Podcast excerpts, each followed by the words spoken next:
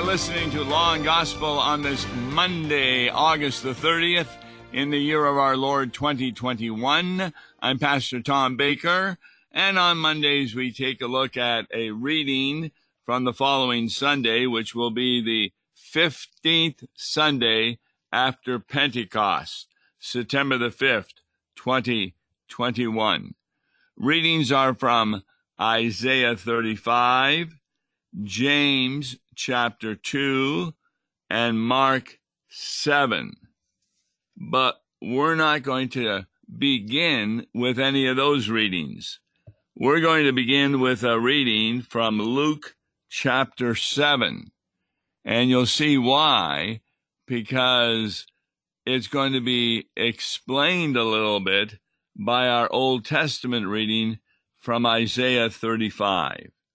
So, taking a look at Luke chapter 7, verse 18. And we're talking about the disciples of John the Baptizer. So the disciples of John were reporting to John all the things about Jesus. And John, verse 19, calling two of his disciples to him, sent them to the Lord, saying, are you the one who is to come, or shall we look for another? Now, scholars question whether John is also asking that question, or whether he's just using the question so the disciples come to know that Jesus is the one. Uh, either way, those two disciples go to Jesus and they say to him, John the Baptist has sent us to you, saying, Are you the one who is to come, or shall we look for another? Now, recall, John the Baptizer had even characterized Jesus as the Lamb of God who had come to take away the sins of the world. So, John perhaps is helping the disciples see who Jesus truly is. Now, in the hour that they had come, Jesus had healed many people of diseases and plagues and evil spirits, and on many who were blind, he bestowed sight. And he answered them, Go and tell John what you have seen and heard.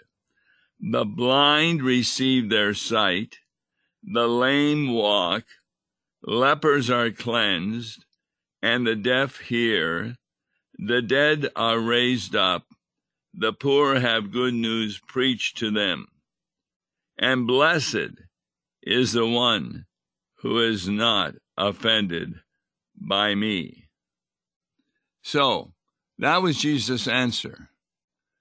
Jesus rarely gave answers to questions without somehow quoting the Old Testament, because that's where he had learned not only about his future, but also his death.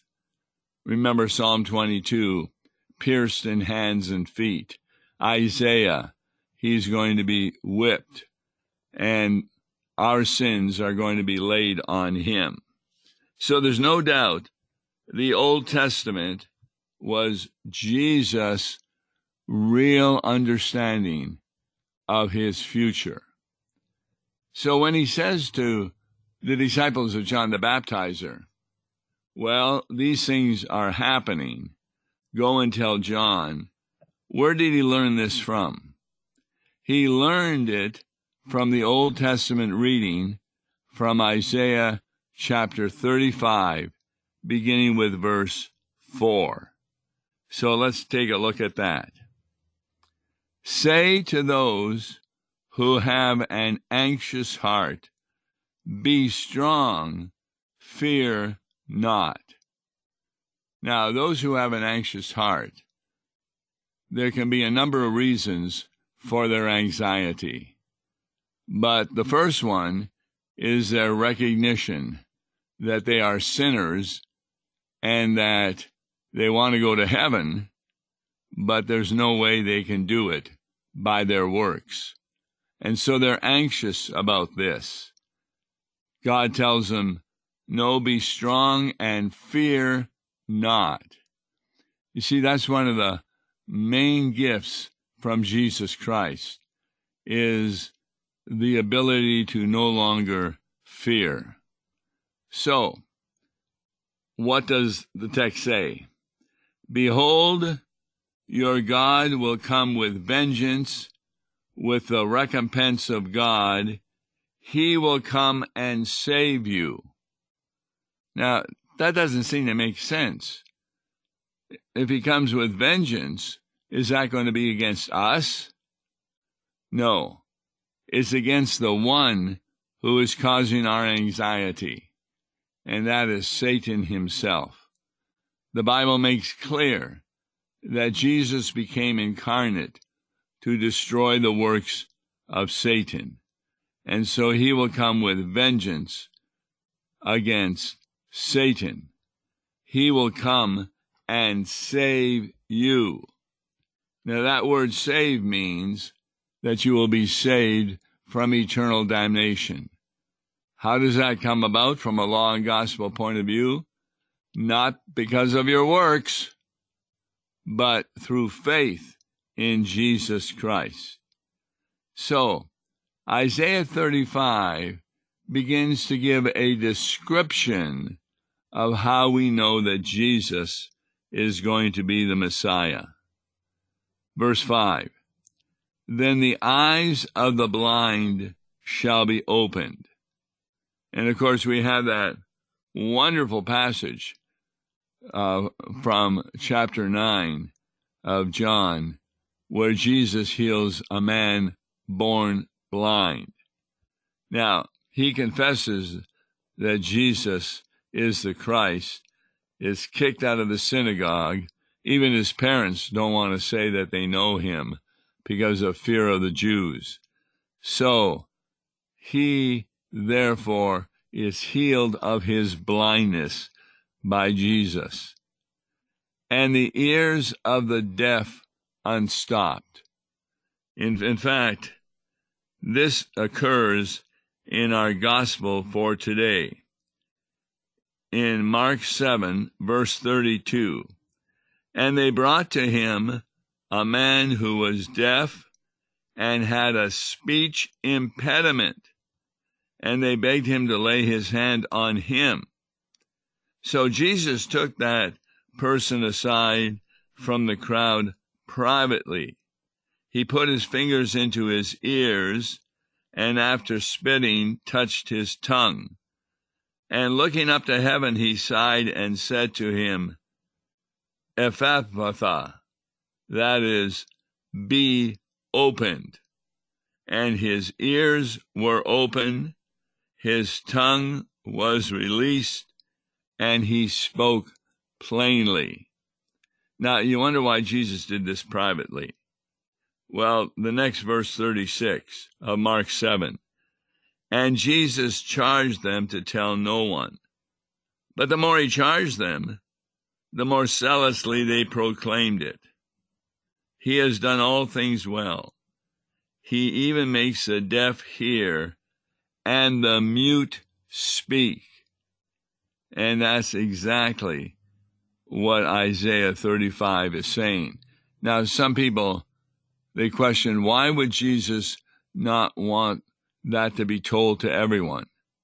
Because he realized that the more his reputation of healing and being the Messiah became known, the closer he would come to death.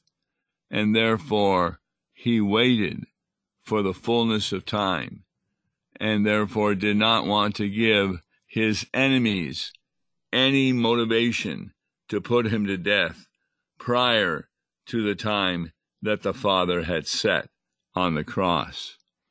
But returning back to Isaiah 35, then the eyes of the blind shall be opened, and the ears of the deaf unstopped. Then shall a lame man leap like a deer, and the tongue of the mute sing for joy. Well, we just saw how he had released the tongue of the mute. What's this about the lame man leaping like a deer? Well, there was that incident where friends of an individual who could not walk. They brought him to Jesus, but the people were so crowded in the house they were in that the man opened up the roof and let the man down through the roof to Jesus. And Jesus healed him and he could walk. So there is another fulfillment that the lame man leap like a deer and the tongue of the mute sing for joy. It says, For waters break forth in the wilderness and streams in the desert. Now, here we're talking metaphorical language because for waters to break forth in the desert, uh, in the wilderness, and streams in the desert, what does that remind you of? It reminds you of the people of Israel when they had left the promised land or left Egypt to go to the promised land, they were thirsty. They were hungry. So what did God do? Even though they were kind of blaming God for their predicament, God did not punish them. But he had Moses hit a rock and water gushed out sufficient to assuage the thirst of the people in the wilderness. So even though you're in the wilderness, even though you're in the desert, there are streams of water. Now, what would that apply to us? How can you forget about baptism? Water is used by God for two purposes. The one is to destroy evil, and the other is to save. The destruction of evil by water occurred, first of all, at the drowning of the people in Noah's day, where the whole world was inundated by the flood, and only those on the ark were saved because of their unbelief. Now, Jesus visited them after his resurrection where he descended into hell to proclaim victory over the evil individuals. So that's one way water was used to destroy evil. Uh, the other way, of course, is when the people of Israel were fleeing Egypt and the Egyptians were chasing them, and the Red Sea opened up allowed the people to cross over it. And then they saw that the Egyptians were coming after them also through the opening of the Red Sea. And what God did, he allowed the Red Sea to close, drowning the army of Pharaoh. So there is no doubt two occasions when God uses water to destroy evil but he also uses water to save us. He that believes and is baptized shall be saved. Just simply read Romans chapter 6 to see the wonderful benefits that baptism gives us. And baptism is the application of water in the name of the Father and of the Son and of the Holy Spirit. Baptism is called a sacrament. And why is it a sacrament? Because a sacrament is a holy work of God, not of man. Yes, I, as a pastor, may take even an infant, hold it over the baptismal font, apply water in the name of the Father, Son, and Holy Spirit, but it is God who's doing all the activity. I, as a pastor, have no power to forgive sins, but I have the authority that God has given me as an ordained pastor to forgive the sins of those who are penitent. That's why we always, in the absolution, begins upon this your confession. I, by virtue of my office as a called and ordained servant of the word, announce the forgiveness of sins in the stead and by the command of my Lord Jesus Christ. That means Jesus is using my voice in order to share with you the forgiveness that he is giving. The text continues in verse 7 The burning sand shall become a pool, and the thirsty ground springs of water. See, what we're talking about here is the benefits of the new covenant. New covenant. What's the new covenant? Well, the word covenant is also translated as testament. And so a lot of times when we talk about the Old and the New Testament, people are thinking we're talking about the books of the Bible. Uh, there's an easy way to remember how many books are in each testament. You add up the word old, that's three, testament, nine, put the two together, you get 39. That's the number of Old Testament books. The New Testament, you add three, new, the word testament, nine, and multiply it. Three times nine is 27 and that way you get the number of books in the New Testament. Having said that, the word testament in the Bible is not used to describe the books of the Bible. Another word for testament is covenant.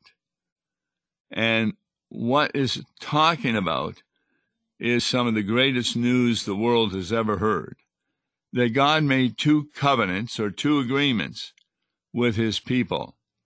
The one was in the Old Testament, where in Exodus the animals are sacrificed and the people say, We will obey all of this. And then shortly thereafter, they're what? Making a golden calf. So much for their obedience. The book of Hebrews makes it very clear that Jesus brings a new covenant or New Testament. Uh, the way we sometimes use that when someone dies, you will often read their last will and testament. That is where they promise to give their possessions to specific people. Now, this new covenant changes everything.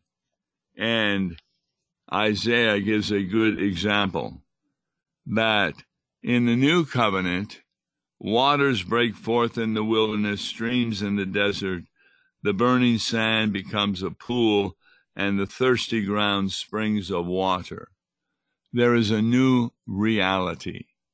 And the greatest of this reality takes care of the anxious heart that is spoken of in verse 4.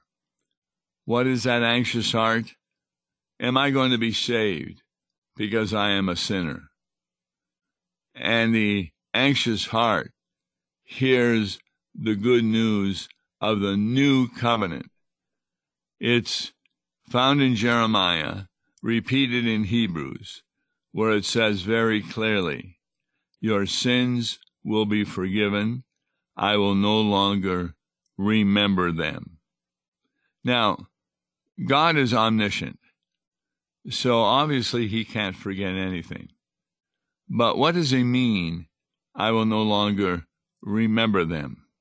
We use that word.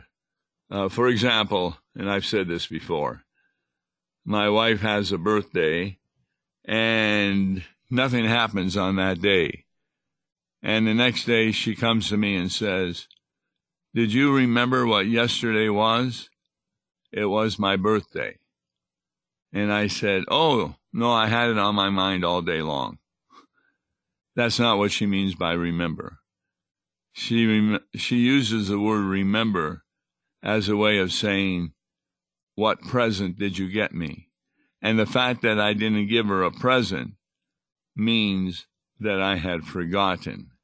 So I may have had it in my mind, but I did not remember it. When God says he no longer remembers your sin, you don't want him to remember your sin. Because if he remembers your sin, then you receive what you deserve. That's justice. You do not want to get God's justice, getting what you deserve. As we confess in our liturgy, we deserve nothing but temporal and eternal punishment. Instead, and we've talked about this quite a bit with Mark Smith, we look to his mercy and his grace. What's the difference between justice, mercy, and grace? Justice is getting what you deserve, which every religion in the world expects. They have no understanding of mercy and grace, as does Christianity. Mercy means that God does not give you what you deserve.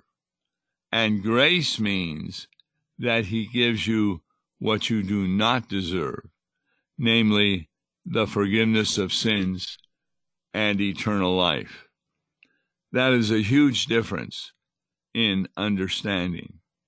So, when the disciples of John the Baptizer go to Jesus, asking him, Well, are you the one that we're waiting for, or is there someone else? What Jesus does, he tells them, Go and tell John what you have seen and heard. And then Jesus quotes from Isaiah 35.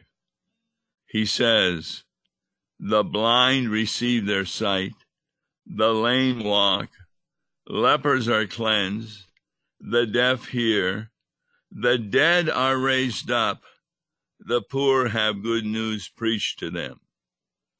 Now, Jesus did raise people from the dead, the most famous being, of course, Lazarus. Lazarus, the brother of Mary and Martha, had died. Jesus came and said, Lazarus, come forth.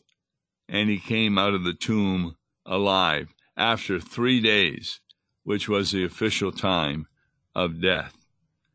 So these activities of Jesus are used by Jesus to portray himself as the Savior promised from the Old Testament who will be coming. And those promises occur all the way at the beginning of Genesis in 315 where God is talking to the serpent Satan and tells him that through the seed of Eve will come the Savior. And that Savior will have people forgiven their sins. Part of salvation is being restored to the existence of Adam and Eve prior to their fall into sin. And that's why the blind eyes shall be opened, the ears of the deaf unstopped, the lame will leap like a deer, the tongue of the mute will sing for joy, people will be raised from the dead. And that now includes you who believe in Jesus Christ as your Lord and Savior. Then on the day of judgment, your body will be raised from the dead to join with your spirit already in heaven. That's the importance of Isaiah 35 as Jesus uses it to talk about his identity and ministry.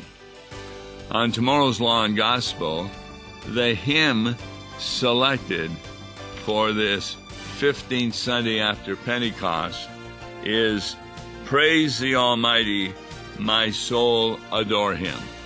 We'll take a look at that hymn with Mark Smith and show the lost law and gospel.